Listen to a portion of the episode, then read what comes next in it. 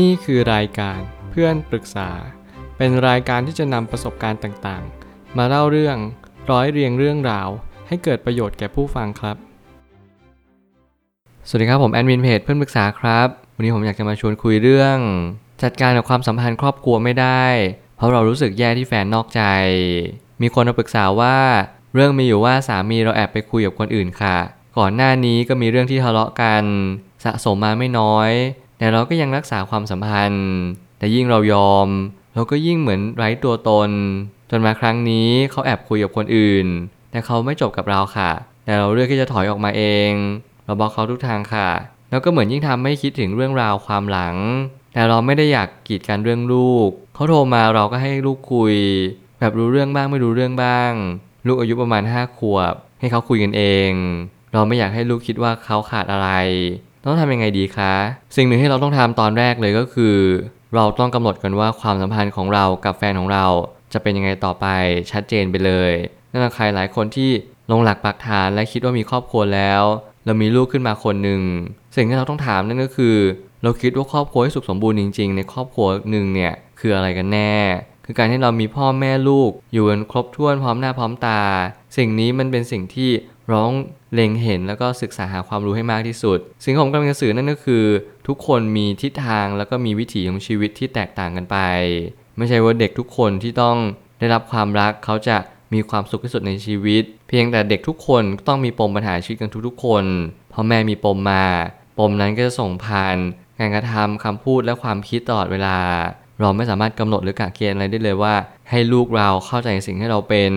แต่เมื่อไหร่ก็ตามที่คนคนนั้นหรือลูกเราเข้าใจปมนั้น และสามารถก้าวข้ามผ่านปมนั้นได้อย่างชาญฉลาดนั่นแหละจะเป็นวิถีชีวิตที่สำคัญอย่างยิ่ง ที่เราจะสามารถก้าวข้ามปัญหาผ่านไปได้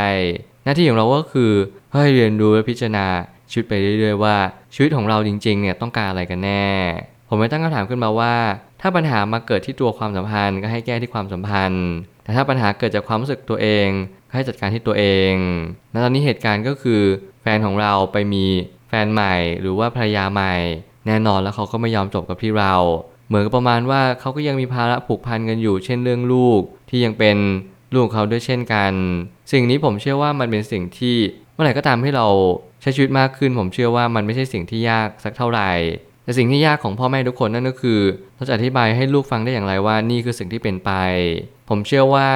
การหลอกเป็นสิ่งที่ไม่ดี แต่การพูดตรงๆในณเวลาที่ ลูกยังอ่อนแออยู่ก็ไม่ใช่สิ่งที่สมควรเช็คเช่นเดียวกัน หน้าที่เราคือต้องสังเกต สังเกตอารมณ์ของทุกๆฝ่าย ไม่ว่าจะเป็นตัวเรา ลูกเรา หรือแฟนเก่าเรานั่นเอง แล้วค่อยๆสังเกตไปว่า สิ่งที่เราควรพูดณตอนนี้มีอะไรบ้าง การคุยกันทุกๆวันแน่นอนเราอาจจะหลุดพูด เราจะรู้สึกว่าเออไม่มีเรื่องคุย แน่นอนก็ปล่อยมัน ให้มันเป็นไปโฟล์ไปตามสิ่งที่มันควรจะเป็น ไม่เป็นต้องไปนั่งคุยกันตลอดทั้งวี่ทั้งวัน ไม่เป็นต้องให้เขารับรู้ ถานการณ์ตรงหน้าตลอดเวลา ไม่ว่าจะเป็นเรื่องอายุเรื่องวัยหรือเรื่องอะไรก็ตามแต่ เราลองหาวิธีพูดกับลูกดูดีไหมไม่จำเป็นจะต้องพูดตลอดเวลาเพียงแต่ให้เราพูดณโอกาสที่เราตั้งใจที่จะเป็นไป อย่างเช่น เราอยากให้ลูกมีความสุขที่อยู่กับเรา ไม่ว่าเป็นซิงเกิลมัมหรืออะไรก็ตาม เราก็ต้องทำหน้าที่ให้มากกว่าสิ่งที่ครอบครัวอื่นเขามีนั่นเอง สมมติว่าเรามีลูกแล้ว และสามีเราก็รู้ว่าต้องการคุยกับลูก เราแค่เปิดโอกาสนั้นแต่เราอาจจะไม่ได้เกี่ยวข้องอะไรกันมาก นี่คือสิ่งที่ผมเชื่อว่าหลาย ๆ คู่ก็อาจจะทำแบบนี้ถามว่ามันดีไหมมันดี แต่ถามว่าลูกจะสามารถเยียวยาปมนั้นได้ไหมตอบไม่ได้เลย เพราะลูกแต่ละคนเขารับรู้แล้วว่า ความรักของเราที่มีให้เขาอาจจะไม่เพียงพอ มันอาจจะไม่ใช่ตัวเด็กเอง อาจจะไม่ใช่ตัวเราเอง หรืออาจจะไม่ได้เกี่ยวข้องว่าเราต้องเป็นครอบครัวที่สุขสมบูรณ์ถึงลูกจะมีความสุข ผมเชื่อว่าคนเราเกิดมาเนี่ยมันมีปมปัญหาชีวิตกันมาทั้งนั้น ไม่ว่าใครก็ตามแต่ keyword หรือกุญแจมันอยู่ที่ว่าเราเข้าใจเหตุการณ์ที่เราเจอหรือเปล่า นี่แหละก็คือจะเป็นจุดเปลี่ยนของชีวิตเรา เราจะไม่สามารถไปกะเกณฑ์หรือว่าไปบ่งชี้ได้เลยว่า สิ่งที่เราให้กำเนิดคนคนหนึ่งมา เขาต้องเป็นไปตามสิ่งที่เราอยากให้เขาเป็น แน่นอนทุกคนมีธรรมชาติทุกคนมีวิถีชีวิต ผมไม่เคยบอกให้เราบังคับใครว่าใครต้องมีความสุขกับความทุกข์ นั่นไม่ใช่ฐานะที่เราทำได้เลย หน้าที่เราทำได้แค่เพียง รับรู้วันนี้เราทำอะไรให้ดีที่สุดเราหรือยังโฟกัสที่ตัวเราเองและครอบครัวของเราว่าเราทำหน้าที่เรารับภาระและมอบภารกิจ ให้กับตัวเราเองได้มากน้อยเพียงใด วันนี้เราเป็นแม่คน วันนี้เราเป็นผู้หญิงคนหนึ่งที่เลี้ยงลูกหนึ่งคน แน่นอนนี่คือสถานการณ์ณปัจจุบันนี้ เราต้องคิดหาทางออกแล้วว่า ความรักที่ดีที่สุดที่เรามอบให้คนคนหนึ่งได้ มันต้องเป็นรูปแบบใด ความรักกับความสัมพันธ์อาจจะไม่ได้มีส่วนเกี่ยวเนื่องกันมากเท่าไหร่ เพราะบางทีมันอาจจะอยู่ที่ภาวะมวลรวมเราด้วย ว่าเราต้องการอะไรกันแน่เมื่อไหร่ก็ตามที่เพราะมวลรวมเรา มันหมายถึงสิ่งที่เป็น environment atmosphere บรรยากาศระหว่างตอนที่เรากำลังคบหาหรือว่าอยู่กับความสัมพันธ์หนึ่งในบริบทหนึ่งนั่นแหละจะเป็นตัวชี้วัด ความรู้สึกในอนาคตว่าเราอยากจะอยู่คนนี้ต่อไปหรือเปล่า แน่นอนผมอยากให้ทุกคนลองสังเกตในตัวเอง ณตอนนี้เลยว่าเราชอบอยู่กับความสัมพันธ์ใด เพราะอะไรมันจะมีคนบางคนที่เรารู้สึกว่าอยากอยู่ใกล้เขาตลอดเวลา มันจะมีบางความสัมพันธ์ที่เรารู้สึกว่า เออ รู้สึกคุ้นชินกับมันมากเลย บางคนอยู่กับเพื่อนแล้วเป็นตัวเอง บางคนอยู่กับแฟนแล้วเป็นตัวเอง บางคนอยู่กับลูก อยู่กับสามี หรือภรรยาแล้วเป็นตัวเอง นี่แหละจึงเป็นเหตุผลว่า เราต้องหาตัวเองให้เจอว่าเราต้องการอะไรในชีวิต นี่เป็นสิ่งที่สำคัญมากๆ เพราะถ้าเกิดสมมติเราไม่สามารถรู้จักตัวเองได้ในระดับแก่นหรือแกน เราก็จะไม่สามารถที่จะตอบได้เลยว่า วันนี้ที่เราขาดจริง ๆ คืออะไร เมื่อไหร่ก็ตามที่แม่ขาดพ่อขาด มันย่อมส่งผลไปที่ตัวลูกอย่างแน่นอน นี่คือสิ่งที่ทุกคนที่เป็นพ่อแม่คนควรจะแก้ไขก่อน อย่าพยายามไปมุ่งเป้าที่ตัวลูก กลัวลูกไม่ได้รับความรักกลัวลูก ไม่เข้าใจสิ่งที่เราเป็นหรือสถานการณ์ต่างๆ บริบทต่างๆ เขาไม่เข้าใจตรงนั้นทั้งหมด เขาเข้าใจแค่ว่าเรามีอะไรให้เขาบ้าง เราขาดอะไร เขาจะสัมผัสได้เลยเต็มๆ ความสุขในชีวิต คือสิ่งที่เรากำหนดเป้าหมายมันขึ้นมา แล้วก็ความหมายในชีวิตของเราด้วยว่า เราอยากมีชีวิตไปเพื่ออะไรกันแน่ นี่จะเป็นวิถีทางให้เราต้องตัดสินใจแล้วว่า เราจะเลือกอะไรระหว่างความสุขในวันนี้กับความสุขในอนาคตแน่นอนคนที่เลือกความสุขในอนาคตนั่นก็หมายความว่าเขากำลังหลงลืมปัจจุบันนี้ นี่คือเกมกลลวงของชีวิต นั่นหมายความว่าความสุขในอนาคตไม่มีอยู่จริง ความสุขในวันนี้สำคัญที่สุด แต่มันไม่ได้หมายความว่าให้เราทุกคน มอง short term happiness แต่ให้เราลองปรับเปลี่ยนเป็น long term happiness เสียดีกว่า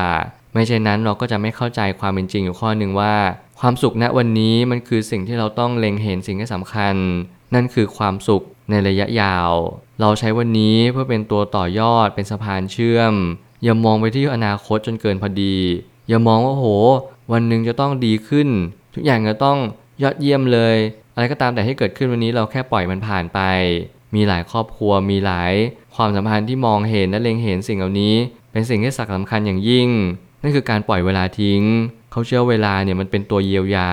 แต่เวลาไม่เคยทำอะไรเลย เวลาเป็นหน้าที่เดียวที่มันคือเหมือนเป็นช่องว่างเปล่าๆ ที่เราเอาอะไรเข้าไปเติมก็ได้ เราจะเติมมันด้วยความว่างเปล่า ก็ได้เหมือนกัน เวลาก็ผ่านไปอย่างเฉยๆ เราจะเติมด้วยความเอาใจใส่ นั่งคุยกับลูกมากขึ้น เริ่มเข้าใจเด็งมากขึ้น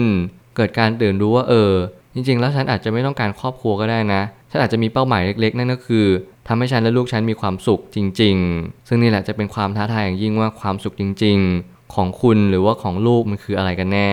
นี่คือการบ้านนี่คือภารกิจที่เราต้องทำกันทุกๆ คน สุดท้ายนี้ทั้งนี้หากว่าเรารู้สึกเหมือนไม่มีตัวตนในสายตาแฟน เราก็จะต้องออกจากความสัมพันธ์นั้นๆมา แต่เราก็ต้องอย่าลืมลูกด้วยเช่นกัน อันนี้สำหรับเคสอีกเคสหนึ่งที่ผมเชื่อว่าอาจจะเกิดขึ้นกับใครหลาย ๆ คนนั่นก็คือ เราอาจจะรู้สึกว่าเราละเลยลูก แล้วเราก็มองไปที่ตัวแฟนเราทั้งวี่ทั้งวันเลย มีผู้หญิงหลายคน มีภรรยาหลายคนที่นึกถึงผู้ชายและนึกถึงแต่สามีตลอดเวลา เขามักจะเชื่อว่านี่ความรักที่สุขสมบูรณ์ ที่จะเติมเต็มให้เขามีความสุขมากขึ้น ผู้ชายก็เช็คเช่นเดียวกัน บางครั้งก็นึกถึงแต่ผู้หญิงหรือภรรยาตลอด สิ่งนี้เป็นสิ่งที่ผมอยากให้ทุกคนลองมองดูดีว่า ถ้าเรากำลังใช้ชีวิตบนท่ามกลางสิ่งที่เราไม่รู้เลยว่าเรากำลังจะบ่ายหน้าไปที่ทางใด สิ่งหนึ่งที่เรามีอยู่ณตอนนี้คืออะไร เรามีร่างกาย เรามีลมหายใจ เรามีตัวเราเอง และสิ่งที่สำคัญเรามีลูกของเราอยู่ ผมไม่เคยบอกให้เรามองหาสิ่งที่ขาด แต่ผมจะบอกเสมอให้เรามองสิ่งที่เรามีอยู่แล้ว อย่าพยายามทำตัวขาด อย่าพยายามทำตัว เหมือนแสวงหาสิ่งใด ๆ ตลอดเวลา แต่จงเป็นคนที่อิ่มอกอิ่มใจ เติมจิตใจให้เต็ม ให้พอดีกับสิ่งที่เราต้องการในชีวิต การไขว่คว้าหาสิ่งอื่น แปลว่าเราขาด แปลว่าเราไม่มีพอคุณไม่มีคุณขาด คุณจะไม่รู้ว่าคุณจะไปหาที่ไหน คุณต้องสร้างสิ่งที่คุณจะตามหาก่อน ลูกคุณตัวคุณต้องรักษามันให้ดีที่สุด นึกถึงตัวเองและลูกเอาไว้ดีที่สุดแล้ว เพียงแต่เราต้องนึกถึงอย่างถูกวิธีนี่แหละจะเป็นความสำเร็จของชีวิตที่เรียกว่าครอบครัวนั่นเอง ผมเชื่อว่าทุกปัญหาย่อมมีทางออกเสมอ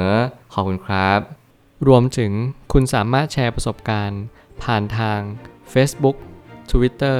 และ YouTube และอย่าลืมติด Hashtag เพื่อนปรึกษาหรือ f r ร e n d Talk ด้วยนะครับ